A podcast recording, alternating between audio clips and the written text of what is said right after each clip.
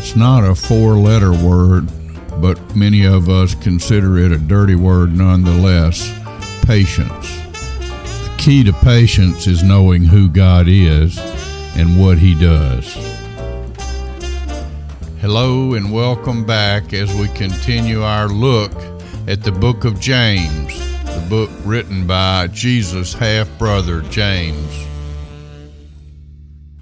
Today we're in chapter 5. We're going to pick up with verse 7. We were talking yesterday in the in the last segment of this about how James was warning about wealth and how it can create problems if it's not properly seen and properly handled. Today he's going to talk about what it means to be patient, to wait on God. So let's read those verses, we'll pray, and then we'll look at them closely. Be patient, therefore, brothers, until the coming of the Lord. See how the farmer waits for the precious fruit of the earth, being patient about it until it receives the early and the late rains. You also be patient. Establish your hearts, for the coming of the Lord is at hand. Do not grumble against one another, brothers, so that you may not be judged. Behold, the judge is standing at the door.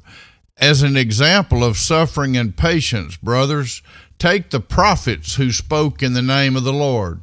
Behold, we consider those blessed who remain steadfast. You have heard of the steadfastness of Job, and you have seen the purpose of the Lord, how the Lord is compassionate and merciful.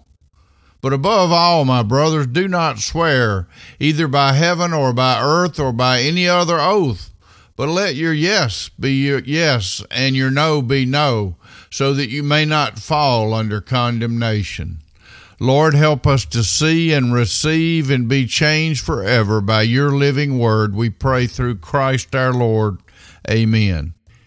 Here is the key to everything we're talking about to know God, to know who He is, to say to God, Are you not exactly who you say you are, God, who is the uncreated creator of all things? And then to ask this question Did you not say that you are with us always? That you will not leave us nor forsake us? Did you not say that you loved us with an everlasting love?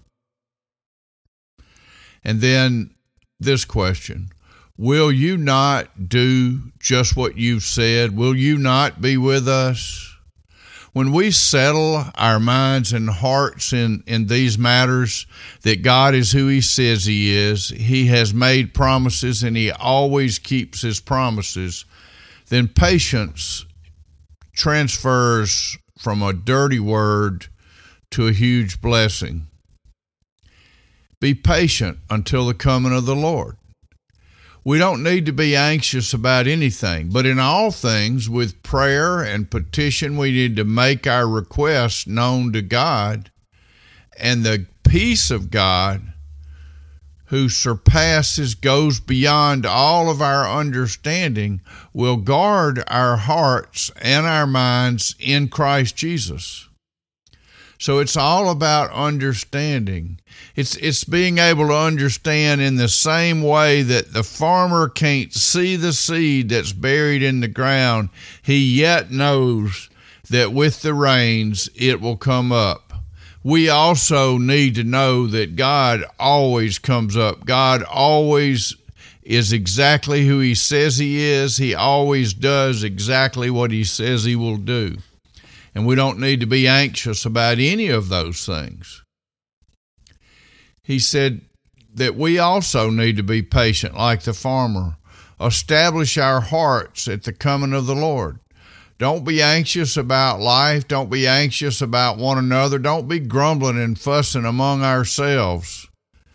Uh, it's just not called for. He said, "Behold, the judge is standing at the door." He's talking about Jesus. He's he's coming back soon. There's nothing left for him for, to be done before he comes back. It could be before I finish the next sentence, and it could be a thousand years from today or any other number We just don't know that. But we know that God is who He says He is. We know that He has said what He would do, and we know that He always does what He says. Think about the Old Testament prophets and leaders. Think about Noah, who built the ark, even though it had never even rained on the earth. They, they didn't even know of such a thing. Think about Abraham, who's 90 years old, and God says, I will make you the father of many nations. So, so many people that you can't count them, just like you can't count the stars in the sky. All of these people, and many, many more, they rested in the truth of who God is. And so, because of that, that's why he's saying don't swear. He's saying you don't need to swear. Just speak the truth and wait on God. Just speak the truth and know that God is God. Let your yes be yes and your no be no. So so that you don't fall under condemnation. You don't try to to hurry God along or you don't try to prop up God's image. You just say, "Thus saith the Lord." And that's enough. That he is who he says he is that he does what he says he does, and he will always do what he says he, he will do. Lord, help us to get this, help us to live this. May you be honored in our lives as we look to you and trust in you and rest in you. You are the way, the truth, and the life. We pray in Christ's name. Amen.